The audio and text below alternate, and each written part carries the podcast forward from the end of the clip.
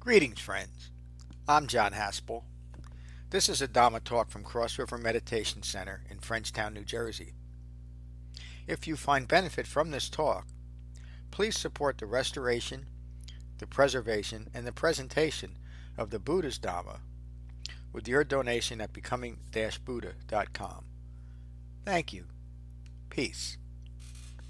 So the first two sessions, we took a deeper dive. We're learning more and more about how uh, the four foundations of mindfulness are first applied on our cushion and then off our cushion.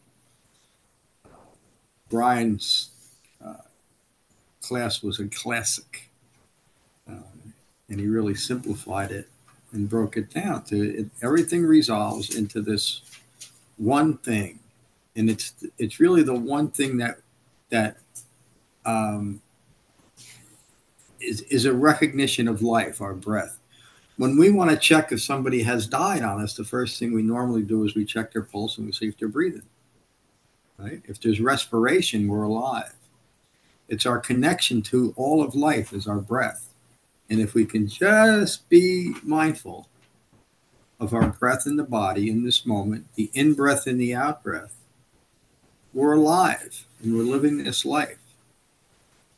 And the more we can do that, the more well concentrated we are, the more we have developed refined mindfulness, the more at peace we are with just our human life as it is.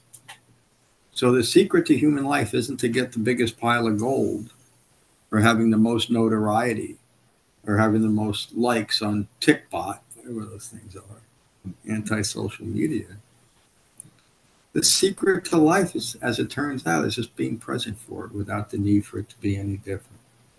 And that's the practice we're developing. In these four foundations of mindfulness, as simple as they are, are the connection to all of that. It's it's the it's the true pathway. There's an eightfold path, but that path is founded on the four foundations of mindfulness. And so we build on this thing first on the breath in the body, in breath and out breath, and then we recognize when feelings or thoughts are getting us out of this moment. And we take a breath. And we become mindful of that fourth foundation of mindfulness, which is the present quality of mind. How what is it? What's the quality of my mind in this moment? How do I know what it is? Ron talked about this a little earlier. We all did too. If there's tension in the body, we know what the quality of our mind is. It's stuck in I making. It's stuck in, a, in an ego personality that, that is never satiated. We fall into harsh judgments of ourselves. We think that we should be better or different. And in the Dhamma, we learn to let go of judgment. One of the great things that the Dhamma brings us is we learn the significant difference between approval and acceptance the silliest, most insane thing we can do is not is disapprove of ourselves, isn't it?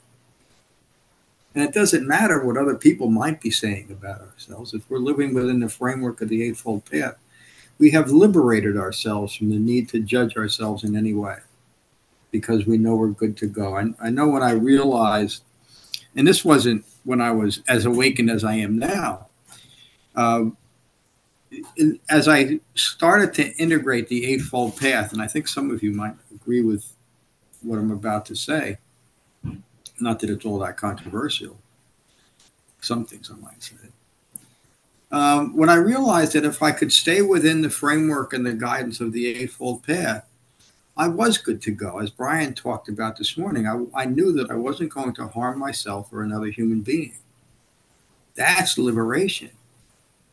That's liberation. There's something that happens to us, and I think it happens to most of us as little children. Um, the first time we get angry at our parents or our brothers or our sisters or something like that, and we inadvertently hurt someone, it imprints our mind and we become fearful of how our actions might impact another person because we didn't intend to hurt someone and yet we did i know that i hurt my parents a lot when i was a kid i was just out of control. I hurt my brothers and sisters. I hurt a lot of people. And some people are more harmful than others, depending on what our compulsions are. But we all do it. And it, and it all, it hurts us when we realize that I did something to hurt somebody that I really love and I don't even know how I did it. And that's a terrifying thing, isn't it? But when we get to developing the Eightfold Path and we realize that I have my mind under control, and so I have my speech and my actions under control, I'm not going to hurt myself and I'm not going to hurt you anymore. That's liberation. And it's liberation from that debilitating thought that I might hurt somebody without even knowing it, without even having the the the the uh, the intention to hurt someone. But just my mind gets out of control and I say F you, you SOB. When I really didn't mean that. Even saying it, it sounds awful. Not saying the right words. It's no way to live a life, right? To be in competition with others. But really, what we are is we're in competition with ourselves. And when we touch this thing, this breath in the body, the in breath and the out breath, we realize how pure we really are. So, all of that, you know, Brian touched on dependent origination. We're not going to teach that class, but dependent origination begins with from ignorance of four noble truths comes fabrications from fabrications comes consciousness what that little th- three initial links in the, the chain of dependencies means that because i don't understand what it means to be a human being i create a fabricated or a corrupted view a put together view fabrication is something that we make we make ourselves and what are we making from that fabrication from formed in ignorance of Four Noble Truths, our consciousness, our ongoing thinking. And that then feeds everything in our, our experience. So as we again, as we can gain control of our minds, we can stop that constant I making. Now, these next two sections, sessions, sorry, sections in this session, um, are first, and, and, it's interesting how the Buddha teaches this. First, he teaches us how to be uh, how to in, how to develop the four foundations of mindfulness first on our on our cushion, and then he teaches us what takes what can take us out of that. And again, the brilliance of this man from 2,600 years ago that had no technology. He had no nothing to reference. There weren't even any any written things for him. I mean, there was writing during the Buddhist time, but it wasn't in northern India or southern Nepal. The Romans and the Greeks had writing developed before that. But the Buddha figured this all out by just becoming familiar with his mind and watching what was going on. And he realized that this was what human beings do. This is what human beings do when they're in, when they're ignorant of four noble truths. And then right after that, he teaches us to be mindful of the, the five hindrances, and there's only five. And what's a hindrance? A hindrance is something that is going to hinder me from developing to its culmination, our Dhamma practice. And these are little um, aspects of mind that we use and have developed as a way of living in the world because the world seems harsh. It seems at times that it's against us. Sometimes we say things that we wish we didn't say and we hurt people that we love. And that's terrifying losing control, thinking that we got to go out into the world. I mean, the world seems ever more complicated, right? We all have to go out into it and make our life. And it seems like such a struggle for almost everyone. That's the first noble truth. And why does the Buddha teach in this way? Why didn't he why didn't he just say forget about all the stressors and just be happy? because he knew we, there, there, there needed to be a process. And there needed to be, be a way to overcome what I'm going to teach this afternoon. Because it is these hindrances that cause us to create fabrications. It's these hindrances that will take us away from practice. Um, mindfulness of the five hindrances, and then I'm going to talk about the five clinging aggregate because the five the five hindrances feed the five clinging aggregates. And I think you'll see the connection. and just my commentary to begin with. Notice the guarantors offered by the Buddha. When one completely abandons a hindrance, it will not arise again. Completely abandoning the hindrances is a reasonable goal and a skillful reference to progress. So, in the beginning of practice, it might seem an unreasonable goal, but I think very quickly, and with the support of this wonderful Sangha that we have, we'll realize that it's not unreasonable, that we're all be, they're all doing it. One of the things that we talk about, maybe not directly addressing the hindrances, but how we are using the Dhamma, how we're using the breath in the body to not let these hindrances block our practice. And then when we can recognize that I'm not letting my um, my anger or my ill will or my doubt, my uncertainty about my place in the world, when I'm able to recognize it and not let it lead to further um, disturbing qualities of mind, now I know I'm practicing. So it's in reference to these two that it's useful. The Buddha's words remain mindful of the quality of mind in reference to the five hindrances. Again, there's only five. The first one is sensual desire. And the Buddha says when sensual desire is present, what did you say, Zach? You take yourself, beat yourself up a little bit? The Buddha gives us an, an alternative to that. When sensual desire is present, be mindful that sensual desire is present. That's all. That's all. Just be mindful that that's what's occurring. Don't judge yourself harshly. Start learning the difference between approval and acceptance.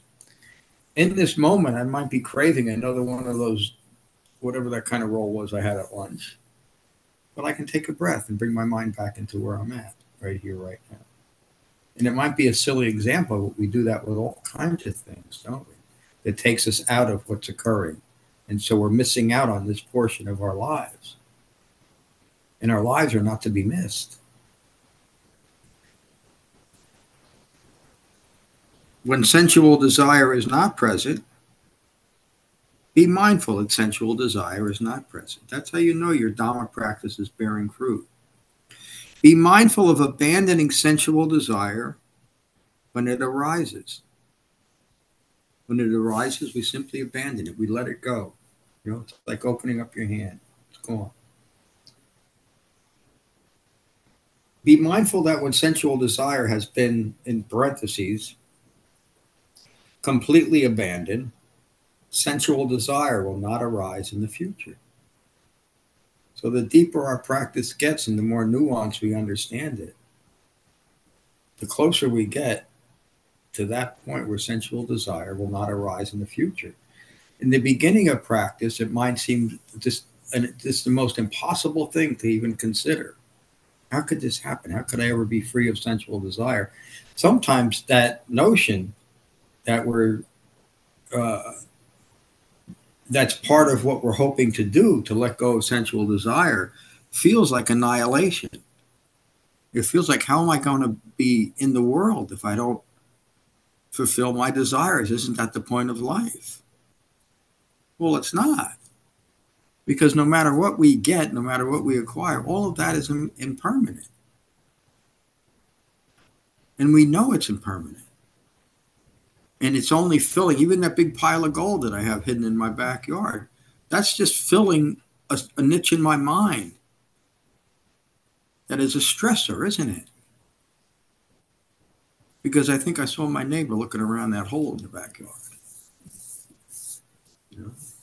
And that doesn't mean that that um, having things and even acquiring wealth is a bad thing but it can be debilitating when we make when we're stuck in I making over it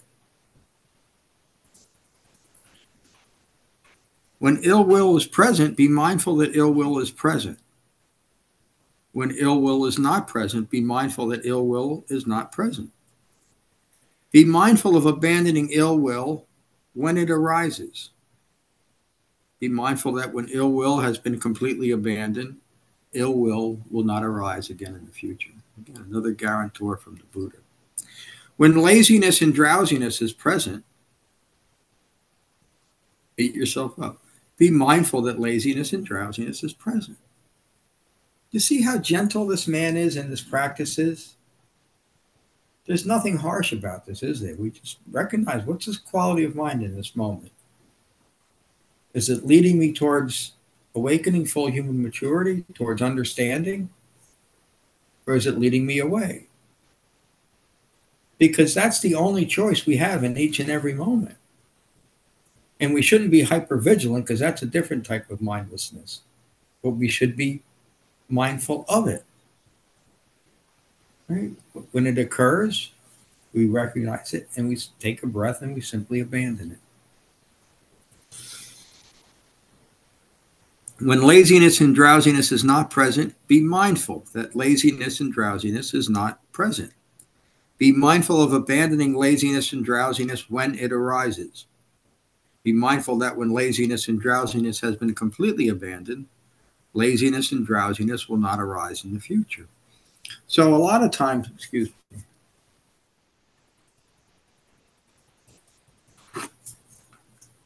Oh, sorry. We got a, it's a brown thing, isn't it? Slav got me all excited. Slav, you made me spill my coffee. I'm glad you're there. Um, laziness and drowsiness on our cushion can manifest as you just can't sit that long. You think that even five minutes is you're is not something you want to put the effort in. You're too lazy to do it, or you might you give yourself the excuse that you're too, just too tired. A lot of times, drowsiness is a reaction to not wanting to sit and you just feel t- tired, so you get off your cushion. But if you just take another breath and do the best you can to get past that laziness and drowsiness that everybody has to go through in the beginning of practice, you'll be able to build from five minutes to 10 to 15 to 20, maybe 30 minutes. And that's why we teach the Dhamma in the way that we teach it. Start with, with short periods. You know, I say to almost everyone, start with five minutes twice a day and build on that.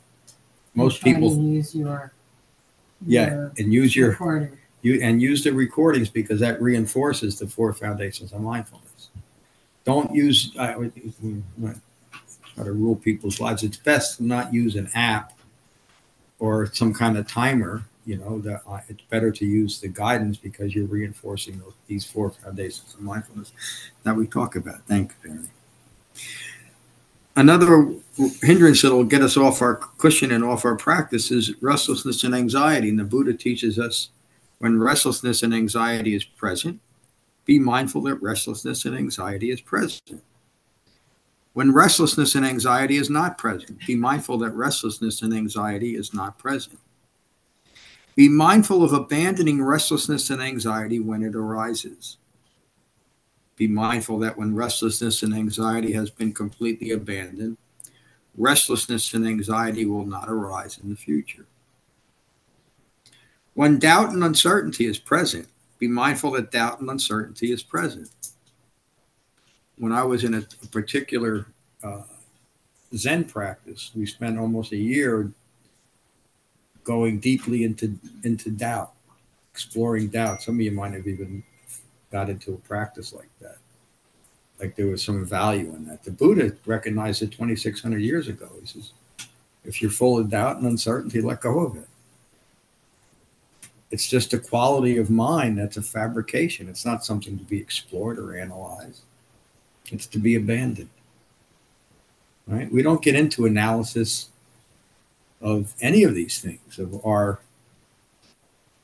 behaviors or our tendencies. You know, we, we that's another form of I making, isn't it? Almost like uh, creating a specialness. What I got going on in my head is so much worse or so much different than other people. And in some cases, it is. You know, the Buddha, remember, the Buddha taught the Dhamma for those with just a speck of dust in their eyes, recognizing there were going to be some people that even the Buddha said 2,600 years ago, that would not be able to do this for whatever reason, or didn't want to. But he also recognized these common hindrances that everybody can recognize and abandon as they arise. Be mindful of abandoning doubt and uncertainty when it arises. Be mindful that when doubt and uncertainty has been completely abandoned, doubt and uncertainty, uncertainty will not arise in the future. Then the Buddha says, in this way, one remains mindful of the quality of mind, the arising and the passing away of the qualities of mind, independent of and not clinging to anything in the world. Imagine that. What goes on in the world, what goes on in your immediate family and circle of friends, will no longer affect the quality of your mind. And you'll be ever more able to be mindful for the things that you want to be mindful for, to be fully present with those that you really love, to actually have an experience of a human life rather than always grasping after something. Independent of and not clinging to anything in the world. This is how one remains mindful of the quality of mind in and of itself. And that's in reference to the fourth foundation of mindfulness, and again, what we say at the end of every jhana session be at peace with your mind. It's your mind. Right? Why shouldn't we be at peace with our mind? And if we're not, we know where to look. We know where the disturbance is, and we know what to do with it. We don't pick at it like a scab. We don't analyze it. We don't try to find its root cause. We understand the root cause. is ignorance of Four Noble Truths. This next section is called Mindfulness of the Five Clinging Aggregates. And this is the Buddha's um, description of the ongoing personal experience of dukkha, of stress and suffering, and how we inflict this on ourselves, excuse me,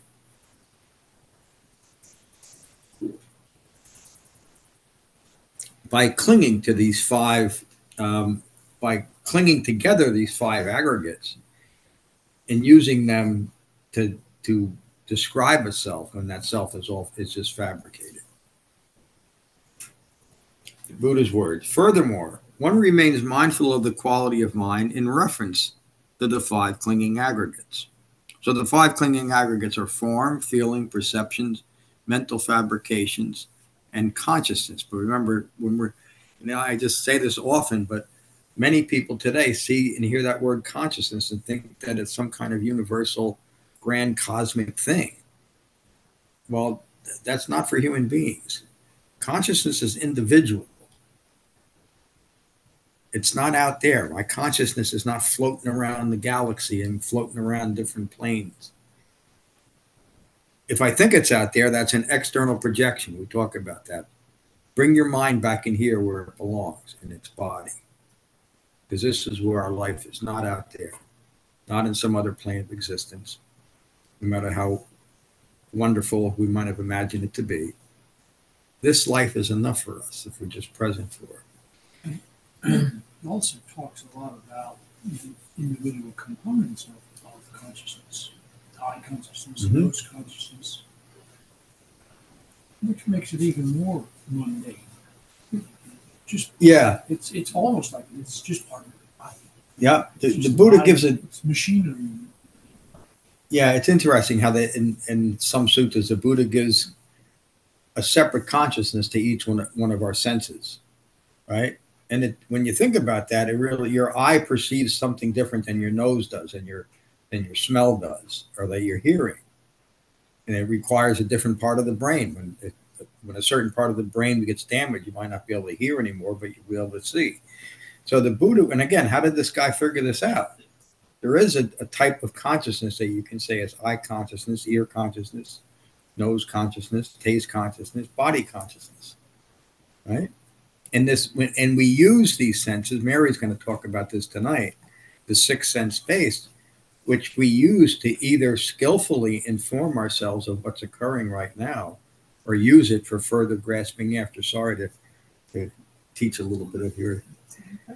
So these five clinging aggregates form, feeling, perceptions, mental fabrications, and consciousness are what we cling together out of ignorance, and we use it to, to describe itself to ourselves and to the world.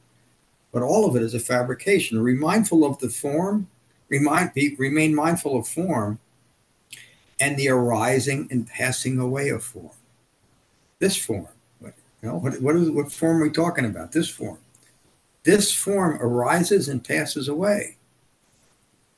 One day you won't have old Johnny to kick around anymore. I'm laughing because it is. I mean, that's human life. There's nothing. Uh, there's nothing to be fearful about that, or even wish it to be different. Human beings are born and they die. If Siddhartha was a little bit more like me, he would say, "Get over it. Don't take it personally. Don't worry about that. It's going to end. Be present for this moment." And then it doesn't matter when it ends because you will have lived a human life. Remain mindful of the of form and the arising and passing away of form. Remain mindful of feelings and the arising and passing away of feelings. Why do we make such a big deal about it? They always arise and pass away. Remain mindful of perceptions. This relates also to the to the third foundation of mindfulness or the, the thought process, right? Perceptions. Remain mindful of perceptions and the arising and passing away of perceptions. Remain mindful of fabrications and the arising and passing away of fabrication, fabrications. Excuse me. Remain mindful of consciousness. Right? Some people might think that's a little crazy, but we can be mindful of our thoughts. In fact, that's the point. We gain we gain control of our thinking by being mindful of it. So consciousness again is not something out there and it's not something imposed on us. It's not something all that terribly miraculous because everybody has it. It's just thinking. Right? Remain mindful of thinking and the arising and passing away of thinking. In this way, the Buddha says, one remains mindful of the five clinging aggregates and the arising and passing away of the five clinging aggregates, again, independent of and not clinging to anything in the world. He can say that after being mindful of the arising and the passing away. Right? In this moment, I might be fixated on a fabrication that I have. But because of my practice, I have the consciousness. I mean, I have the yeah, I have the consciousness and the concentration to recognize what I'm doing. Each and every moment. And again, this isn't a, a, a hyper vigilant type of being present for each and every moment. It's kind of like we talked about um, being mindful when you're doing the dishes or walking. Practice develops that way too. We just recognize it in this moment. I'm mindful of a fabrication, but I'm in control of it, aren't I? I'm in gentle control of my own mind. And I can think what I want to think when I want to think it. It's liberation. Um, yeah. Please. When um, uh, Julia said something before about it being um, empowering, and I think if you can take all of this and the stories that are running through your head that are the unique stories that you're telling yourself or your unique situation or Yep. the unique bad thing you think is happening or whatever. And instead, as you're saying, be more impartial to it so that it's a thing, but it's not your unique thing. Yep. And if anyone's feeling like, yeah, well, I can feel it rising, but it ain't passing away so quickly, you know, TikTok, it's three in the morning, you know, we've all experienced that Yep. and, and what Tracy experienced. Um, but that's the clinging and craving. Yep. So it was Lorna, a, a member of our Sangha, um, some time ago, who just one day had a realization that if you, as you're emphasizing today, that you really, yep, it's the breath in, but it's the breath out Yeah, too. so it's important. the rising and it's the passing away. And without the impartiality or the dispassionate or the not taking it personally, we're getting so tied up in your unique story that's going through your head about what's going on for each of us right now in this room, right? Yep. And instead say, this is a hindrance. I recognize you hindrance and I let you go. Or this is an aggregate and I breathe in and I breathe out as your attempt to depersonalize it and to let it go. Yeah. Thank you. And that's that. what's empowering. Yeah, that's and we we are all all of us are unique. Our stories are unique. Our our situations are all unique. but that's the most ordinary thing in the world, isn't it? That's the hard You- part. Uniqueness is ordinary. Everybody is unique, right? So big deal. And it comes back to you have to develop this practice to have the sites permits. Yeah. You To keep, recognize it. you keep rolling back around that, but without it, I mean, some form of willpower or something else, Yeah, and, without and insight, yeah, it's a, it's it, hollow. It is, and, and even in the in the resolution of that way of living in the world is it is itself a fabrication. But don't be afraid of your uniqueness, and don't but don't let it stop you. You know, just because you're unique, again, your uniqueness is ordinary. Everybody's unique. How many people are there? And there's nine billion people or something in the world. There's nine unique individuals but we're all having an ordinary human existence. As soon as we want it to be extraordinary, we've lost our minds and we're creating stress for ourselves. And like if we get together with a good friend, say, and we talk about our unique situation and we find out they've experienced that too. All of a sudden you find gratification and Yeah. wow, I'm not so unique. You're going through that too, or you've thought of that too. I'm Yeah. lost in my own head about whatever. So it's the same thing, but Yeah. you're doing it in a mature way with yourself. Yes. You know. Yeah. And that way you're not in, in using the example that Mary just talked about. You're just you're talking with a friend of yours and you're you might be talking about difficulties you're having in your life and you think that they're unique, but you realize they're not. But that's different than commiserating, isn't it? Than talking about miserableness. You know, I'm miserable, you're miserable. No, we- when and mature human communication is often on a, a level that is beyond um, trying to help the other person, but just to be present for the other person, and to be able to to uh, have enough uh, gentleness and inner poise to be able to share enough of your own humanity with another person. Right? Again, we, this this notion that we become automatons because we lose eye making is is just it's it's completely opposite of what actually occurs as we develop full human maturity. Okay, the big finish. The Buddha's words. This is how one remains mindful of the five clinging aggregates in and of themselves. Are you all getting that line too? In and of themselves. It just means that's what it is. We don't do anything with it. We don't try to color it or any way. This is how I find myself. I am what I am. I don't need to explain myself or or judge myself in any way, provided I'm living within the framework of the Eightfold Path. That's why it's a it's a limiting path, but it's also a liberating path. It exposes our own humanity to ourselves. What do you think, Tom?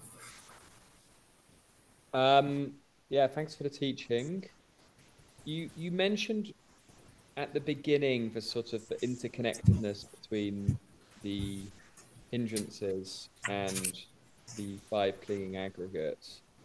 And would you, or could you look at it if you were to really summarize it, that interconnected interconnectedness would be the the the hindrances would be kind of the outcome and you know of basically the thing that is getting in the way of you having a calm and peaceful mind.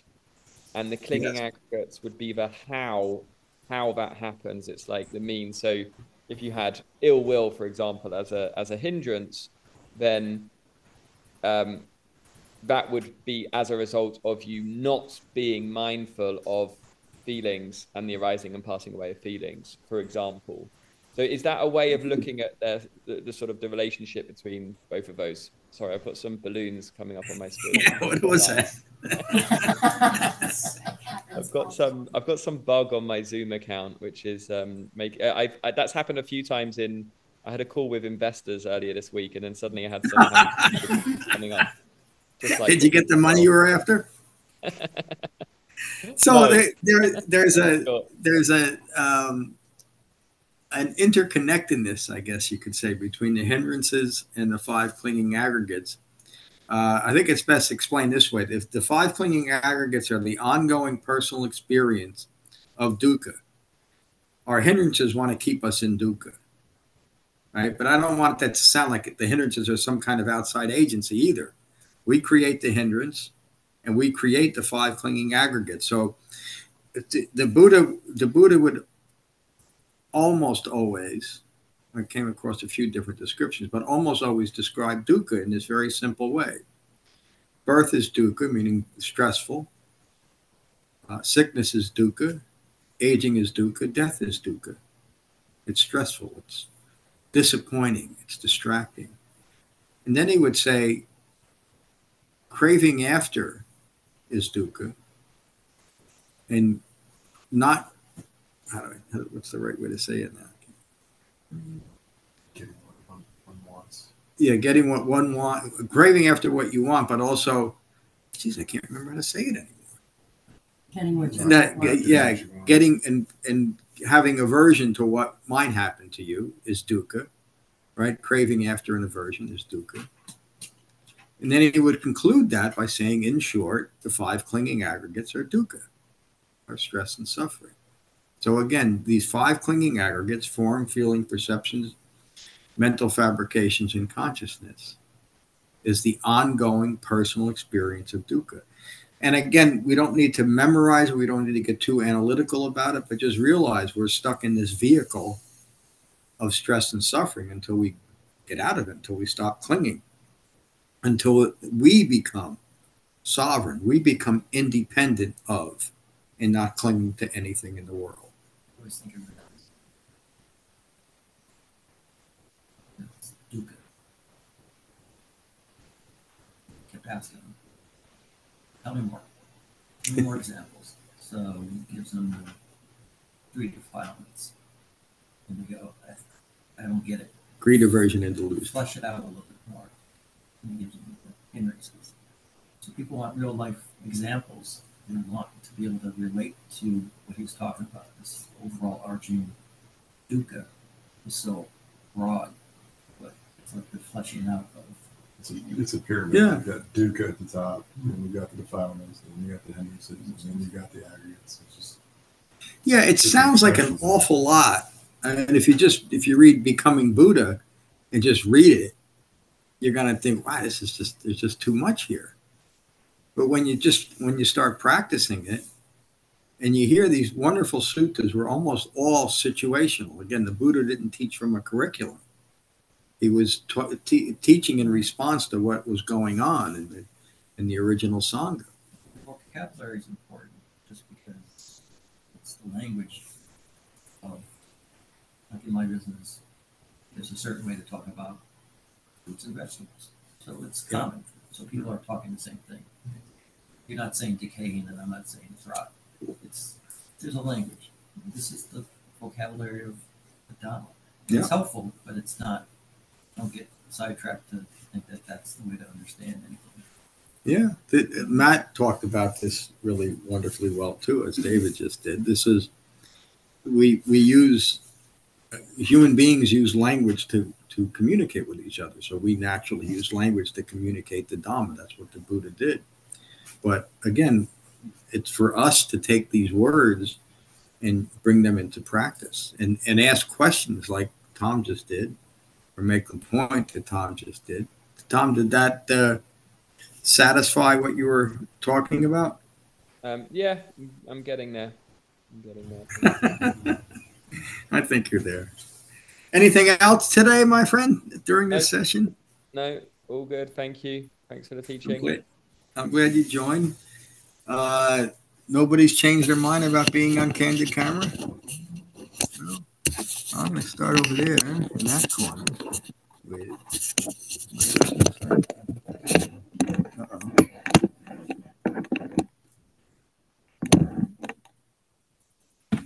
With Bridget. Hey, Bridget. Thank you for the teaching.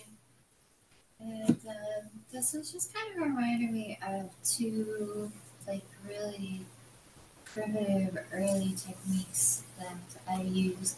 And by techniques, I don't mean like as opposed to the Dharma, just like you know how we all have devices we use that can work within the Dharma to help us think of things. And um, neither of them are original, but I had heard in a book, what book, it was just a story, and there was a character, and she was wrestling with something. And her therapist was like, When are you going to stop putting that tape in the VCR? Huh. And that's been so useful for me. Yeah.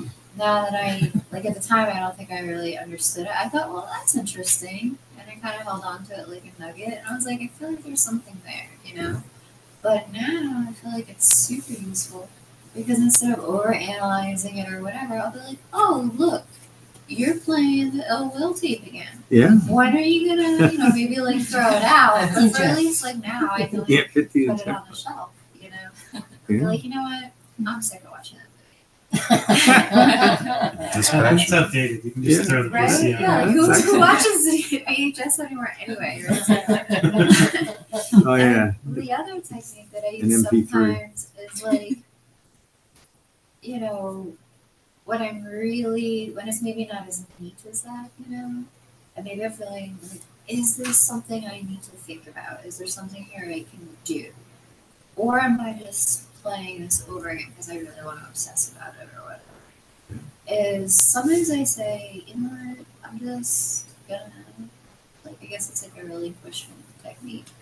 I'm just gonna put this on the river and watch it float by. And just kind of in my mind, I picture Mhm. just, you know I'm just gonna put this down because if it's actually something, it'll come around again. Like impermanence, Yeah. it'll come back. If there's something I can do about it next time I have the wisdom or concentration to address an issue. Or maybe this is just a feeling. So then I just kind of treat it like it's a passing feeling. It's something I can watch pass by. Yeah, that's that's really an, an excellent uh, metaphor. Mhm. Um, it, it's what we talking about when we when we're referring to conditioned thinking, isn't it? Keep we keep putting that same tape back in and wondering why we keep feeling this way. Because we keep feeling this way, we do it to ourselves, don't we? We're the ones pushing play. Yeah. And again, we we're kind of conditioned to think that it's because of worldly conditions, but it's not. What we're holding in mind. Thank you, Bridget. Right next to Bridget is Julia. I'm just gonna piggyback on Bridget. Um, I had a career coach for a little while who said, "Your brain just needs a chew toy. You just need to chew on it for a while. Do a puzzle." she used to tell me to do a puzzle because I love puzzles. And at the time, that was very healing. Oh, I just need to do a puzzle, I like so I can stop thinking about that thing. Yeah. Um, but I, um, I don't know. It doesn't resonate with me so much anymore. I think because I'm able to, I don't need a puzzle. I don't Yeah. need to think about chew toys so much now that I have a practice. Um, so I, um, I get what you're saying. Yeah, you recognize when you're chewing on one of the aggregates. Yeah, and just how it's so not necessary. Yeah.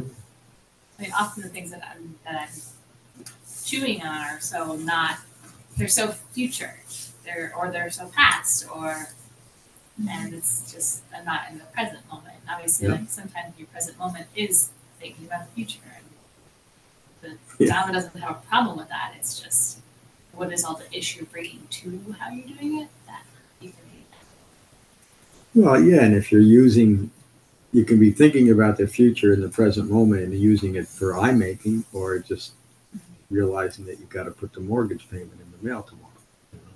That's just a practical way of using our minds uh, without eye making. Thank you, Julie. I forgot to give it back. Thank you, Bridget. Hello, Raquel. Thank you for the teaching. And uh, thank you, Julie and Rich, for the wonderful comments. And I, I really uh, observe and understand this. Thank you, Raquel. Thank you, Raquel. A little punchy. Hello, Jane. Thank you for the teaching. I don't know if This is good or bad, but I just find myself not thinking so much. And I'm just quiet. So, Yeah, thank you for that. Thanks, Jane. Hello, Mark. Hello, uh, thanks for teaching. Great comments. Set of the room. Uh, really insightful and great metaphors. Thank you, Mark. Tracy. John. Thank you for this. Um, I think um, going back to the five hindrances, um, I think what's what I'm starting to see is that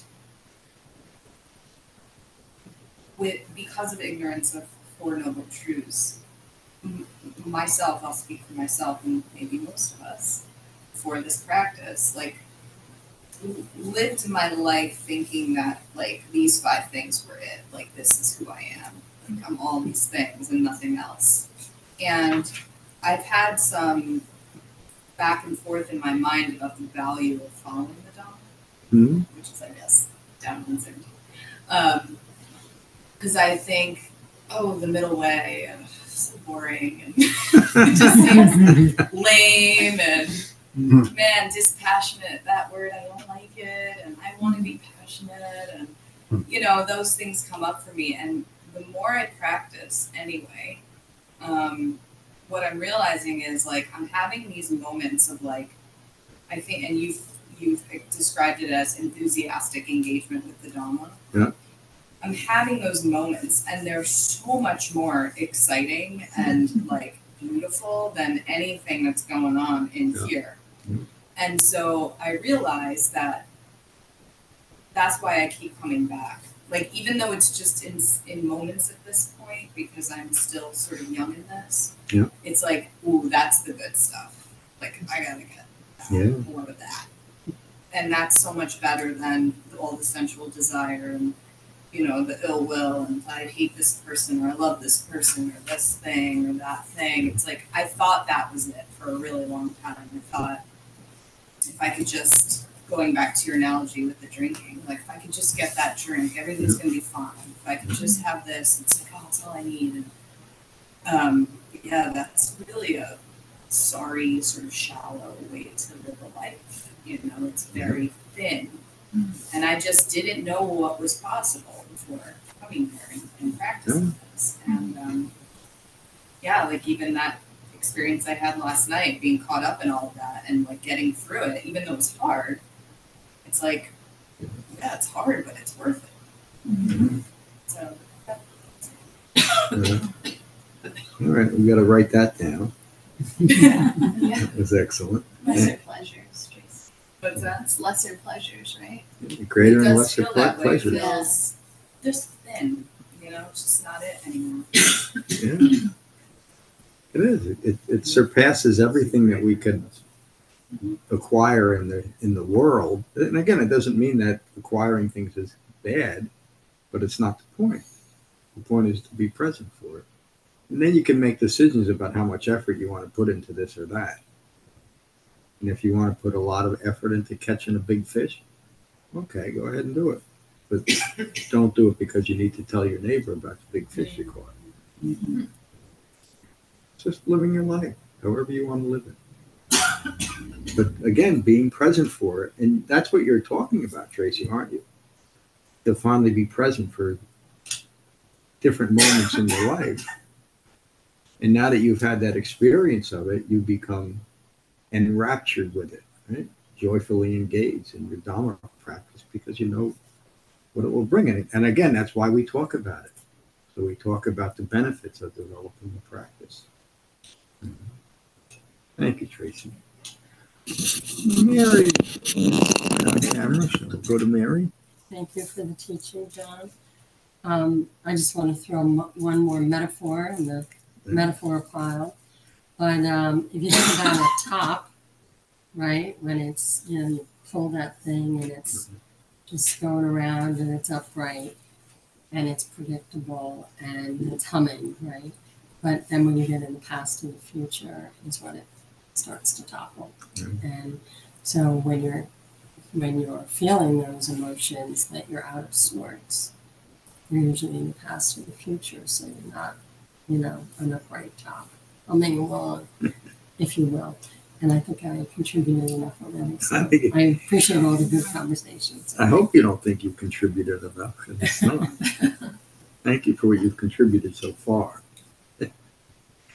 Laura, John, yeah, good. Thank you everyone for your insight. Just happy to be here. we're happy you're here too. Zach, It's a tough job. Thank you for holding up the wall. Hello. Um, thank you for teaching, John. Uh, I think for me, the big you know breakthrough over the last few weeks was recognizing how the hindrances feel in my body, Mhm. and How do they feel? not great but you know it's it's it's a I've, I've identified very specific sensations associated with each of them Uh, you know ill will is right here yeah. doubt and uncertainty is here restlessness and anxiety is right here Wow. and and immediately you know in the past those feelings are that fix change solve right that matt and and jen and others have mentioned and as soon as those come in there's there's narrative around all of those things Oh yeah. and we become obsessed with that narrative and our identity is that narrative we, just, we ask ourselves why do we keep putting the, what is it? VHS and the tape, the tape and the VHS player, but that's that's all we know. It that's, is. That's what we know. That's what we conditioned ourselves to believe. Exactly. Mm-hmm. And what are we without that? And so we've become wired for it. And uh, right, when you're able to acknowledge the arising of that and take a breath and don't let the narrative take hold, you're here. Yeah. In the beginning, you just want to interrupt it. Right. Yep. It's remarkable how many good teachers we have. in this room. All of you. Really. It really is. I learned something from each and every one of you. And I'm the grizzled old master. Hello, you grizzled old master. Oh, yeah. Um, I always wanted to be a cranky old I didn't say that. You've arrived. No. you mean Just No. kidding. Yeah. Uh, You used to be a cranky old bastard, I, though. I have, I have had my times, and I realized that being a cranky old bastard just doesn't work. um, and that- that's one of the, the things coming out of the practice is, is, is that. Because it's just a bundle of ill will, basically. Yeah. And, you, and you know, you make that your personality. And, it just it doesn't resolve anything. It just adds to more strife. More stuff comes back to you, and, and that is um, but I just want, also wanted to say that I remember myself saying a long time ago, probably before we even went on the first retreat, that for decades I missed my old song, my old practice. Mhm. And um, that at that point I had finally an inkling that there was something that would replace that. And I'm now realizing that uh, it did way more than that. What I've gotten from the Sangha in my practice has been just invaluable. Um, it's it's truly like like coming home, like the, the thing that I that I looked for all this time. Um, and, and I'm every day grateful that I'm part of this Sangha. And I, I've been able to contribute to it as well. Great player. You know, Spoken like a true grown. Yeah. we try. And you get to reap all the benefit of it. Mhm. you know, Yeah. Out of, but it, it, it's because of all of us and our sangha over the years that has changed and developed. And, um, but I've always said, if you want to, if you look up right effort in the dictionary, you see Ram's picture because he had a lot of doubt and uncertainty for years, but he kept coming and kept coming. You didn't even meditate for the first 10 or 15 years of practice, right? I mean, really, the first couple of years. But a lot of the a lot of the in, incentive for for this right effort came from the Sangha. Oh, yeah. I saw the examples of, of that in the Sangha. Yeah. And in you. Yeah, and that was right from the beginning. You know, it, was a it was a different experience for me in the beginning to to um, w- without a lot of intention, meaning not trying to to make something, not trying to fabricate something, but to develop a sangha that was actually well focused. Mhm. And it has changed. I mean, th- there's only a few of us in this room that were from the very beginning. Ram is one of them.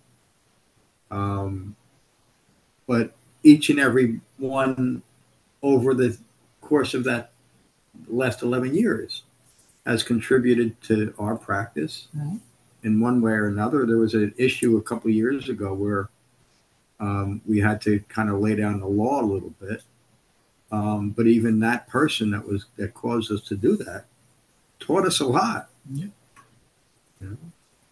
And again, it's right effort is is just it, it relates to what Tracy was talking about too. It's just staying with it, you know, having the perseverance. But you can't do it unless you realize the, the benefit of it, at least have a little inkling that, yeah, this is it. This is good for me. And, it, and that, again, it becomes self encouraging. You know, it's, it's not, we're not trying to become something other than what we are. We're just unique, ordinary human beings. And you're one of the most unique characters I've ever met. and I'm so glad to know you. Thanks, Ron. Uh, John, John, could I add something? No, yeah, of course. Um, they just because I think when when you know when we we read about sort of be mindful of feelings as feelings you know arise and pass away and whatnot. Um, it's something I've noticed, and, and I think I often think about what my life would be like if I hadn't have sort of gone down this path, and I'm I'm pretty sure that I'm a far more overall a far more contented and peaceful human being than I than I would have been, you know, had I had I not um, you know, discovered this sangha and and you know, learnt about the Buddha's teachings. Um, at the same time, I have moments I think where because I'm shining a sort of almost that sort of magnifying glass on on your actual feelings rather than distracting Mm. yourself from them. You know, I think if if I hadn't have gone down this path, I probably would have, you know, I'd be watching sport right now instead, or I'd be, I don't know, down the pub or whatever it is, right, on a Saturday night, and I'd be thinking, well, that's that's a way of dealing with those slightly uncomfortable feelings. So I think there's a there's a there's a potential at some on some occasions for the pain that you feel or the discomfort you feel to be even more acute than it might be um, you know just momentarily more acute than it might be if you were to just you know sort of go down a path of entire distraction.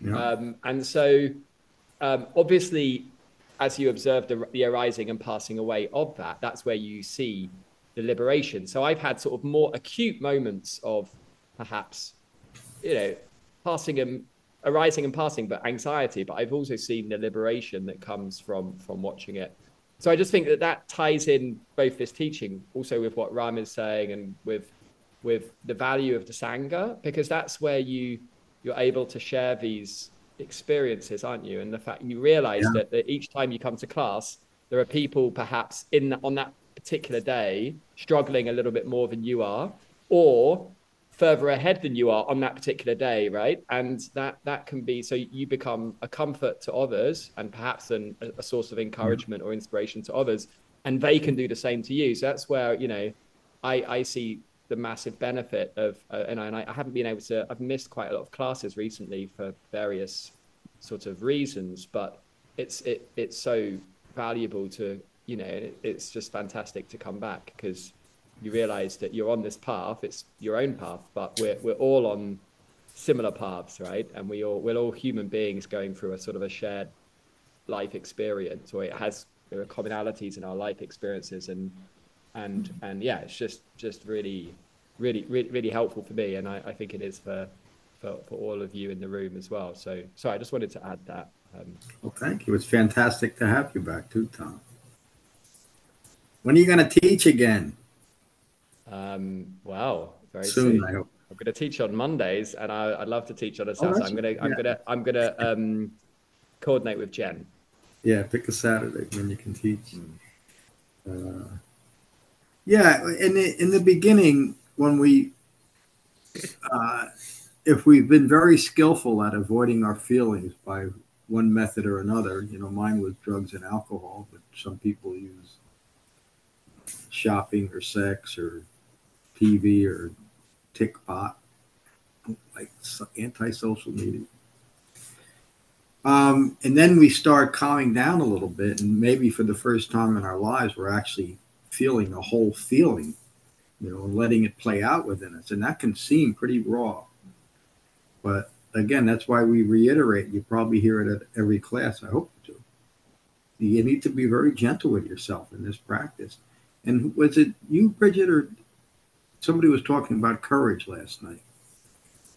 Uh, it takes a lot of courage, a, a gentle courage, but it, Cody, yeah, yeah. It's, and I think all of you would agree with that. And if you're here and you're practicing the Dhamma, you have that gentle courage, or you wouldn't be here. That's what Tom was talking about. And that courage allows you to make that effort. Yeah. And it, it's a, That's, it, the, that's the motivation. That's that's the driving force. Yeah. Yeah. And the, the Buddha talks about that in different ways, forbearance and you know, but it does. It takes a certain amount of courage. But even that doesn't make us special, does it? Courage is a is a human quality. It's part of us. You know, we're, we don't have to go out and, and acquire it somewhere. It's it's just like love, it's just like compassion, it's just like hate. You know, all of these things, we're not we're not we can't become something other than what we are but we can touch on what it means to be a real human being and understand what that is and, and abandon all those things that create stress in our lives. That's all we're doing. John, just real quick. Please, let me put here. I'll let you hear. Here's Laura. Tracy and what you were saying last night about and what you were just saying about courage. Would you say that?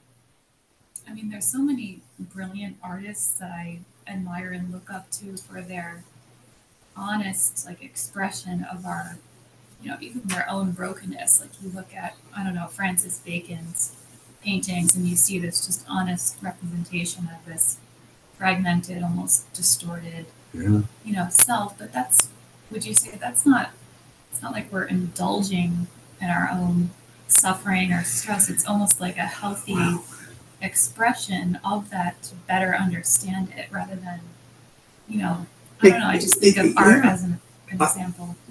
I think it can be. I think that's. I think a lot of art came out of out of pain. Mhm. You know, there's a lot. There's a lot of artists that we can point to, and even even the more. Um, I don't know why I'm thinking of Grandma Moses, but she popped it in my head. Uh, the more pleasant. You know, that, that's another reflection of a person's mind. And my mom, when she turned 60, she never painted in her life. And she went to a little painting class and learned watercolors. And she painted the most beautiful, you know, not nothing, but you know, a, a little scene by a lake with a with a girl in a dress standing there. You know, that- and and so some people lean lean towards art. Mary does, and, and Liz does. Uh, as a as a way of expressing ourselves, and uh,